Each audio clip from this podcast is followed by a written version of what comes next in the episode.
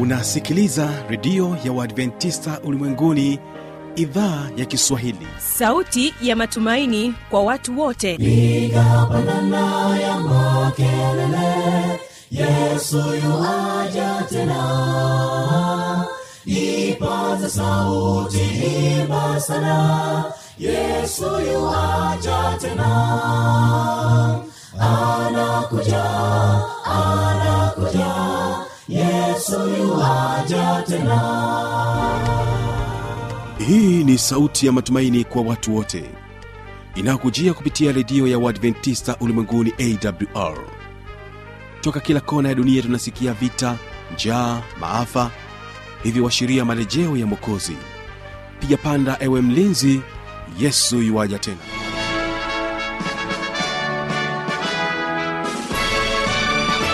hujambo na karibu katika matangazo yetu kupitia idhaa ya kiswahili ya redio adventista ulimwenguni awr inayokutangazia kupitia masafa mafupi ya mita bendi 25 kutokea morogoro. Unaweza kujiunga nami kupitia awr tanzania na kisima fm mtandao wetu ni www org hila msikilizaji kipindi hewani ni mafundisho makuu. Siku ya leo tujikumbushe juu ya mada inayosema maisha ya kikristo hii ni sehemu ya kwanza na mchungaji joseph chengula atatubariki katika somo hili. Sheria ya mungu. Sheria ya mungu ni nini? Bila shaka ni swali lako mpendwa unayenisikiliza. Sheria ya mungu ni kanuni kuu za sheria ya mungu. Zinaitwa kanuni kuu. Huwa nashangaa ninapoona watu wanasema ukimwamini yesu hakuna haja ya sheria hakuna haja ya sheria.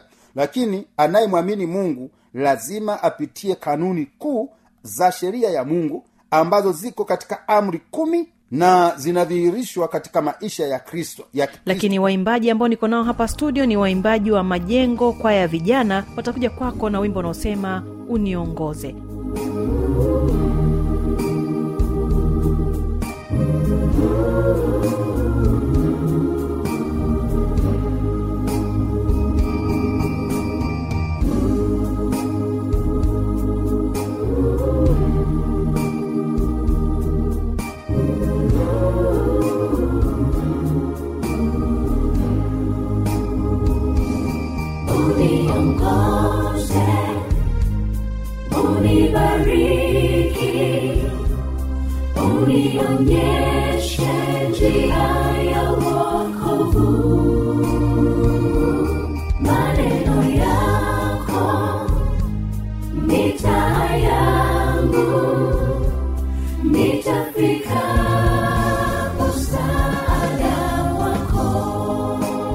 wimbo wa pili tutakuwa nao waimbaji wa dodoma advent chorus wanakuambia tazameni mwanakondoo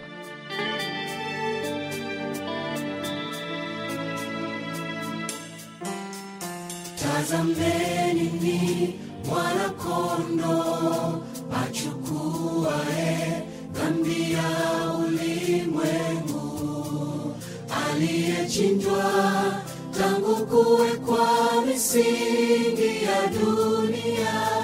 Huyu ndiye habari zake zilinenwa kwamba atakuja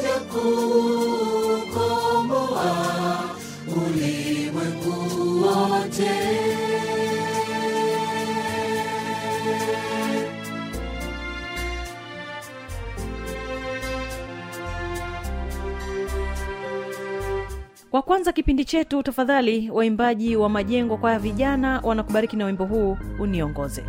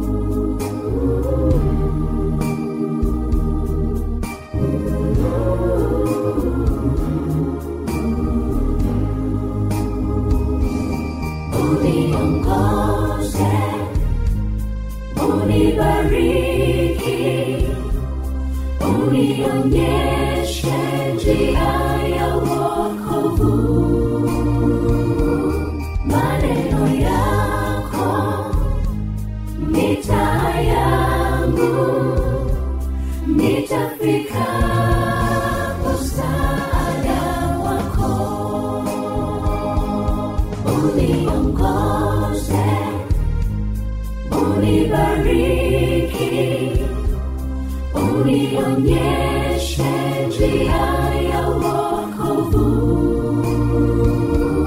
Maneno yako ni taa yangu. Nitafika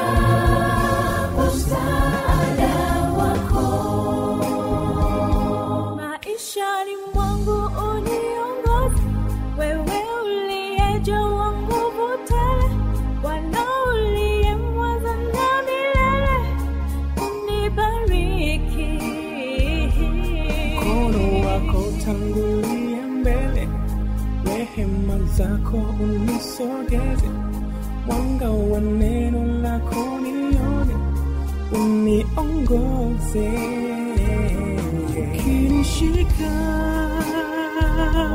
sitakwenda gizani tawala nafsi yangu niwe wako oh, oh. Unibariki. Unionyeshe njia ya wokovu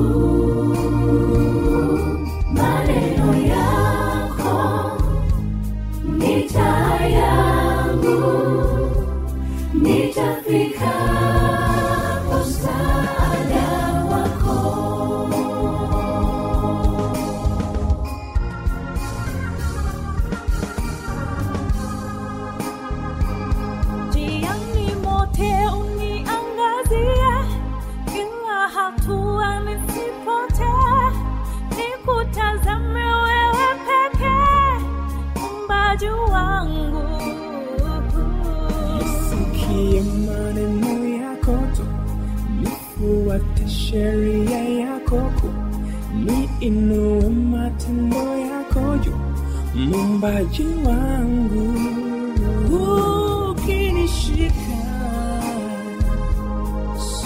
Sitakwenda gizani, tawala nafsi yangu niwe wako.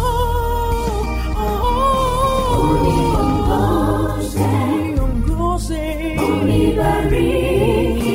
Bariki, unionyeshe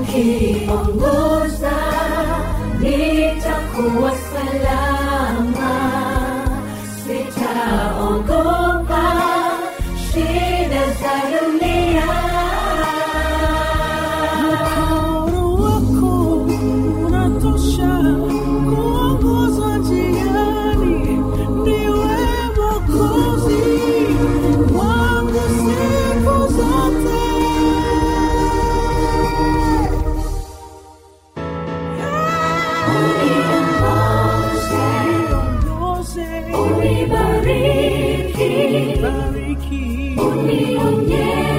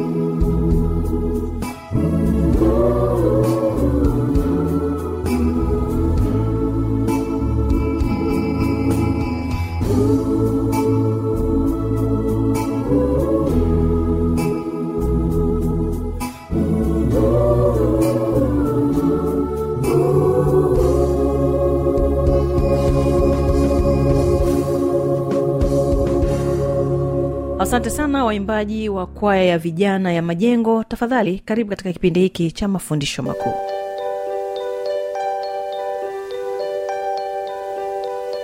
Karibu mpendwa msikilizaji wangu. Natumia nafasi hii kukusalimu kupitia jina la bwana na mwokozi wetu yesu kristo. Bwana yesu asifiwe. Na kukaribisha sana katika kipindi hiki cha kipindi cha mafundisho makuu ya waadventista lakini tumeendelea katika mfululizo wa mafundisho makuu sita mafundisho manne tumeshayamaliza. Tumeshamaliza fundisho kuhusu mungu tumeshamaliza fundisho kuhusu mwanadamu tumeshamaliza fundisho kuhusu wokovu tumeshamaliza fundisho kuhusu kanisa. Leo tunaanza fundisho la tano. Fundisho la tano ambalo e, waadventista tunaamini. Fundisho la tano ambalo linaitwa imani kuhusu maisha ya kikristo au fundisho kuhusu maisha ya kikristo. Imani kuhusu maisha ya kikristo ndilo fundisho tunaloanza leo. Na leo tunaanza na imani ya msingi ya waadventista ya kumi na tisa.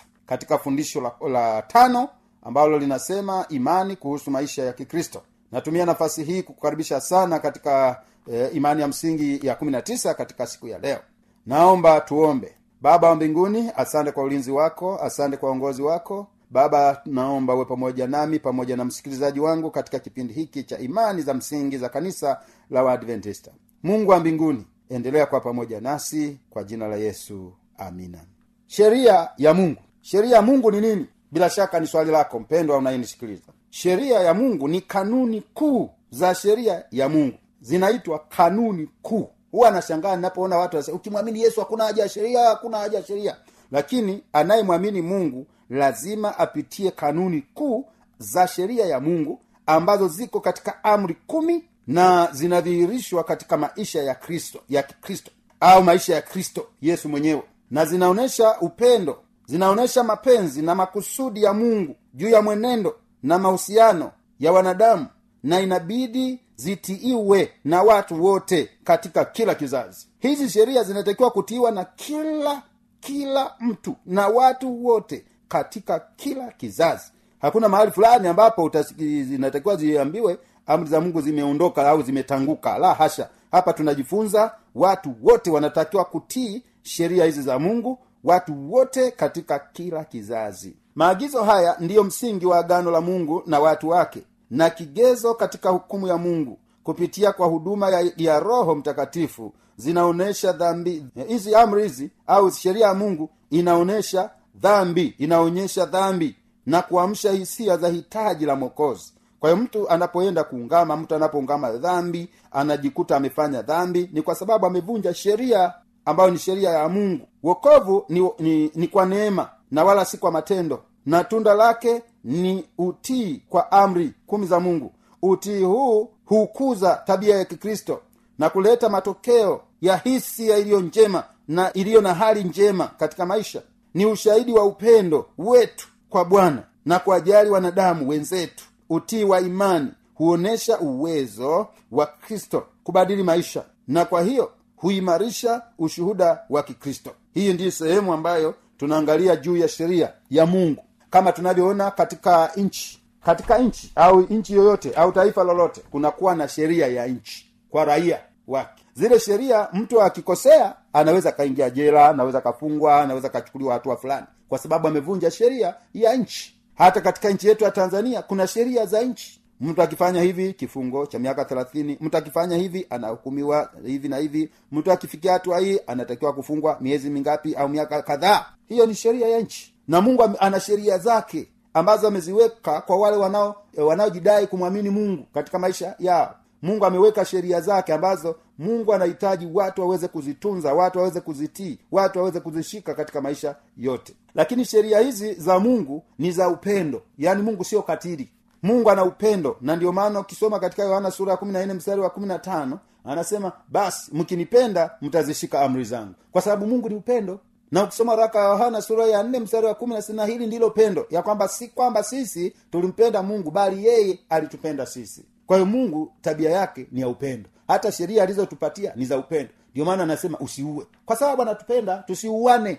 Ndio maana mungu anasema usiibe. Kwa sababu mungu apendi tuibiane. Hiyo sheria ni ya upendo. Mungu anasema usishuhudie uongo. Kwa sababu watu wanasema uongo hata mahakamani. Mungu anapenda kila mtu awe mkweli katika maisha yake. Kwa hiyo e, tabia ya mungu sheria ya mungu ni ya upendo. Lakini pia haya ni maagizo ya msingi ya agano la mungu na watu wake. Anapotuwekea sheria ni maagizo ya msingi eh, ndio maana inaitwa kanuni kanuni za msingi za agano mungu pamoja na watu wake. Lakini jambo jingine hizi amri zinaitwa au hizi zi- amri ambazo hizi sheria zinazoitwa sheria zinaitwa amri za mungu. Nimetolea mfano katika kila nchi kunakuwa na sheria taratibu za raia namna anavyotakiwa kuishi. Kwa hata mungu ameweka sheria hizi ili zitusaidie katika maisha yetu. Hizi amri za mungu hizi ni amri za mungu mwenyewe. Na mungu alipohubiri yaani kabla ya ku- ku- ku- kutoa hizi amri mungu alihubiri kwanza yeye mwenyewe. Alipohubiri juu ya hizi amri alizokuwa anazileta kwa watu wa mungu ambao wataendelea kuwepo vizazi na vizazi mlima ukatetemeka. Mungu alipohubiri mlima ukatetemeka na kutoa moshi na radi hii ukisoma katika kutoka sura ya kumi na tisa mungu anahubiri mimi ndimi bwana mungu wenu niliyewatoa katika nchi ya misri. Usiwe na miungu mingine ila mimi. Mlima unatetemeka lakini mlima pia unatoa moshi halafu pia na maradi kwa sababu ya uwezo mkubwa msisitizo wa mungu aliyokuwa nautoa katika sheria yake. Ndipo akaagiza parani akaja meribath kadeshi. Upande wa kuume palikuwa na sheria ya moto moto. Ukisoma torati 33 mstari wa kwanza na pili anaposema meribath kadesh anamaanisha kwamba walikuja malaika elfu kumi kushuhudia wakati musa anapokea uh, mbao mbili za uh, zenye amri kumi. Jeshi la malaika 10000 of saint. Mungu akaleta jeshi kubwa la malaika waweze kushuhudia kwamba musa anapokea sheria anapokea amri za mungu. Kwa hiyo melbath kadesh ni jeshi kubwa la malaika ambao eh, wataalamu wengi wanasema wale malaika elfu kumi manaake kila amri malaika elfu moja. Kila amri malaika elfu moja. Kwa sababu amri kumi za mungu ziko kumi. Na malaika wapo elfu kumi. Walikuja kwa ajili ya kushuhudia tukio hili kubwa. Mungu amehubiri na mungu anamkabidhi musa aende kuzipeleka kwa taifa la israeli ya kale na sasa israeli ya kiroho pia iendelee kusikiliza maneno ya mungu. Lakini tunaposoma katika biblia tunaona amri hizi hizi ambazo mungu amezitoa hizi amri kumi zikoje? Hizi sheria ambazo mungu amezitoa zikoje? Hizi amri alizozitoa mungu zinapatikana katika kitabu cha kutoka sura ile ya ishirini. Kutoka sura ya ishirini ule mstari wa wa tatu mpaka wa kumi na saba. Tunajifunza maneno haya. Neno la mungu linazungumza katika amri ya kwanza anasema usiwe na miungu mingine ila mimi. Kwa sababu watu wengi wanatengeneza miungu mbalimbali wanaabudu. Na sasa wewe mpendwa msikilizaji wangu amri kumi ambazo mungu alihubiri mpaka milima mlima unatetemeka mlima unatoa moshi mlima una, unasikika radi kubwa ngurumo za ajabu mungu anapozihubiri ndio hizi ambazo ninapenda wewe mpendwa msikilizaji wangu tusome pamoja. Katika kutoka sura ya ishirini mstari wa tatu mpaka mstari wa kumi na saba. Hapo ndipo penye amri kumi za mungu na ukiona mtu anasema anamwamini mungu lakini hapa amepaacha basi biblia inasema kwake huyo hapana asubuhi. Naomba mpendo unayenisikiliza chukua kalamu yako uzingatie. Je amri za mungu zilizoko kwenye biblia na zilizoko kwenye katekisimu au vitabu vingine mbalimbali vidogo zinalingana? Na ukiona hazilingani jiulize swali. Hili ni kanisa la mungu au nimepotea? Na usichanganyikiwe. Katika kutoka sura ya ishirini mstari wa tatu neno la mungu linasema amri ya kwanza usiwe na miungu mingine ila mimi. Hiyo ndiyo amri ya kwanza aliyoitoa mungu katika zile amri kumi. Lakini amri ya pili tunaanza ule mstari wa nne mpaka mstari wa sita neno la mungu linasema usijifanyie sanamu ya kuchonga wala mfano wa kitu chochote kilicho juu mbinguni wala kilicho chini duniani wala kilicho majini chini ya dunia. Usivisujudie wala kuvitumikia kwa kuwa mimi bwana mungu wako ni mungu mwenye wivu. Nawapatiliza wana maovu ya baba zao hata kizazi cha tatu na cha nne cha wanichukiao. Nami na warehemu maelfu elfu wanipendao na kuzishika amri zangu. Hiyo ni amri ya pili. Inasema usijifanyie sanamu ya kuchonga. Sanamu ya kuchonga mungu amekataa. Unaweza ukasema sijachonga mimi lakini ninazitumikia tu. Anasema wala kuzitumikia. Kwa nini uzitumikie sanamu? Za nini? Sanamu zao ni fedha na dhahabu ukisoma zaburi sura mia kumi na tano mstari wa pili hadi wa saba anasema zina vinywa lakini hazisemi zina macho lakini hazio- hazioni. Zina pua lakini hazinusi. Zina mikono lakini hazishiki. Zina miguu lakini haziendi. Hizo anasema wazifanyao watafanana nazo siku ijayo. Watafanana nazo. Kwa sababu mungu amekataa kutengeneza sanamu.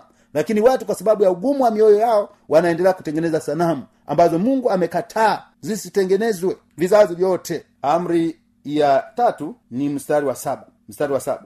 Anasema ikumbuke siku ya sabato uitakase. Siku sitafanya kazi. Utende mambo yako yote. Lakini siku ya saba ni sabato ya bwana mungu wako. Siku hiyo usifanye kazi yoyote wewe wala mwana wako wala binti yako wala mtumwa wako wala mjakazi wako wala mnyama wako wa kufuga wala mgeni aliye ndani ya malango yako. Maana kwa siku sita bwana alifanya mbingu na nchi na bahari na vyote vilivyomo akastarehe siku ya saba. Kwa hiyo bwana akaibarikia siku ya sabato akaitakasa. Hii ni amri ya nne ya mungu. Je unaitunza sabato? Mpendo unayenisikiliza na kama tulivyojifunza katika vipindi vilivyopita sabato ni siku ya saba ya wiki ambayo ni jumamosi kama maandiko yanavyosema. Kwa sababu jumapili ni siku ya kwanza katika wiki. Kwa hiyo ukianza kuhesabu jumapili moja utaangalia saba inaangukia juma ngapi? Inaangukia jumamosi. Ndiyo siku ya ibada ndiyo siku ya sabato hiyo. Kwa hiyo tafuta kanisa linalotunza sabato kama mungu alivyoagiza. Amri ya tano waheshimu. Mstari wa waheshimu baba yako na mama yako. Siku zako zipate kuwa nyingi katika nchi upewayo na bwana mungu wako. Amri ya sita inasema usiue. Amri ya saba inasema usizini. Amri ya saba amri ya nane ya mungu inasema usiibe. Amri ya tisa ya mungu inasema usimshuhudie jirani yako uongo. Amri ya kumi usitamani nyumba ya jirani yako usimtamani mke wa jirani yako wala mtumwa wake wala mjakazi wake wala ng'ombe wake wala punda wake wala chochote alicho nacho jirani yako hiyo ni amri za mungu kutoka sura ishirini mstari wa tatu mpaka ule wa kumi na saba. Mungu wa mbinguni atakupigania ikiwa utakuwa umeamua kuzitii amri kumi za mungu kama mungu alivyoweka. Ndiyo maana unaposoma katika mhubiri sura ya kumi na mbili mstari wa kumi na tatu anasema hii ndiyo jumla ya maneno yote yamekwisha yamekwisha sikiwa. Mche mungu nawe uzishike amri zake maana kwa jumla ndiyo imepasayo mtu. Maana mungu ataleta hukumuni kila kazi kila wazo kila tendo alilolifanya mwanadamu atahukumiwa na amri kumi za mungu. Kwa hiyo amri za mungu ziko wazi. Na hii ndiyo kanuni ya mungu ya mtu ambaye anataka kurithi uzima wa milele au kuingia mbinguni. Hizo ndizo amri za watu wote duniani. Kama vile tunavyoona kila nchi ina sheria kwa raia wake na mungu ameweka kwa raia wake ambao wanataka kuingia mbinguni kwamba lazima lazima wazitii amri kumi za mungu. Maana wanadamu wanadamu wote watapimwa kwa amri kumi za mungu. Jinsi sheria ilivyo. Hebu tuangalie sasa jinsi sheria ilivyo. Ikoje hii sheria ya mungu? Na tumeona mungu alijidhihirisha yeye mwenyewe kwa katika hizi amri za mungu. Akajitokeza yeye mwenyewe akazihubiri kwanza ili watu wasikie hubiri kwanza. Alafu akawakabidhi zilizoandikwa na mpaka leo hii tunazisoma zimeandikwa. Upande huu na upande huu katika mbao mbili za mawe zimeandikwa ili watu wasisahau waendelee kusoma. Lakini cha kwanza wamehubiriwa. Mungu mwenyewe amehubiri. Milima, milima inatetemeka. Milima unatoa moshi. Maradi yanasikika. Umeme utisho mkubwa ambao ulikuwa unakuja wakati mungu anahubiri. Mimi ndimi bwana mungu wenu niliyewatoa katika nchi ya misri. Usiwe na mingu mingine ila mimi. Mungu anaanza. Jinsi sheria ilivyo sheria ina aksi tabia ya mungu. Hii sheria ya mungu hii yenyewe ina aksi tabia ya mungu katika maisha ya mwanadamu. Ina aksi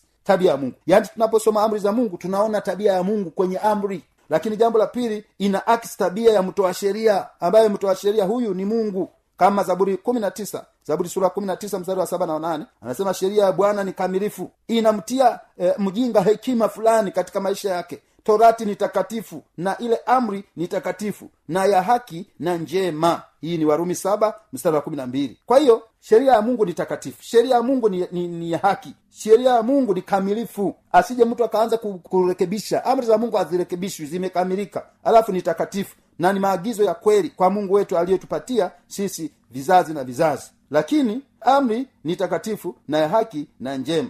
Lakini zaburi mstari wa na moja na mstari wa mbili anasema maagizo yako ni ya kweli na ya haki. Hiyo tunasoma pia zaburi tisa mstari wa mbili. Lakini sheria ya mungu hii ni sheria ya adili ndio maana inatuambia tusiuane ndio maana nasema tusiibiane ndio maana nasema tusizini. Ni kwa sababu sheria yake ni ya uadilifu. Ina maadili hii sheria yake.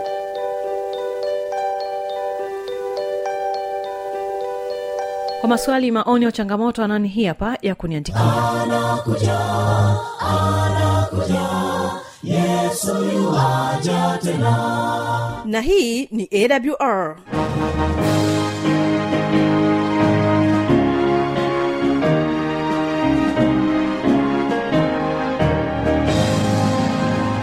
redio adventista ulimwenguni awr sanduku la posta 172 morogoro tanzania.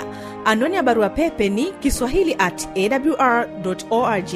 Namba ya mawasiliano simu ya kiganjani 653 570814 na pia unaweza kuwasiliana nasi na idhaa ya maasai kwa nambari 769 986355 ukiwa nje ya tanzania kumbuka kuanza na namba kiunganishi alama ya kujumlisha 255 unaweza kutoa maoni yako kwa njia ya facebook kwa jina la awr tanzania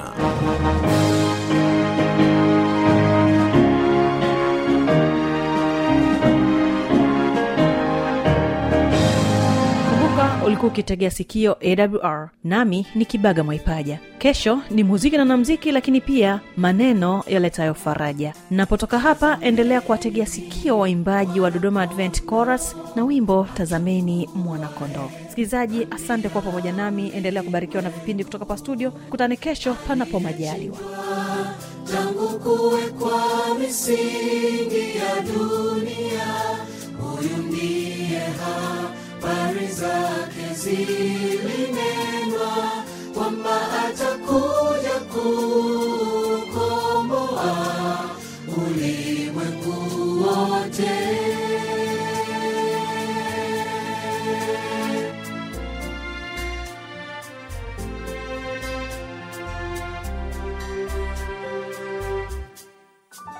Ahadi yake ya ukombozi ilitimizwa na bwana wetu yesu.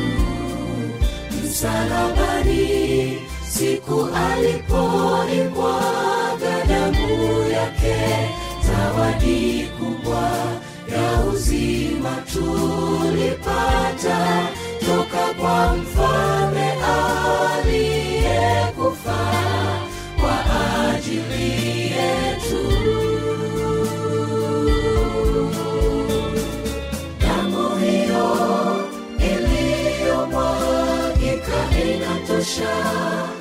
usafi dhambi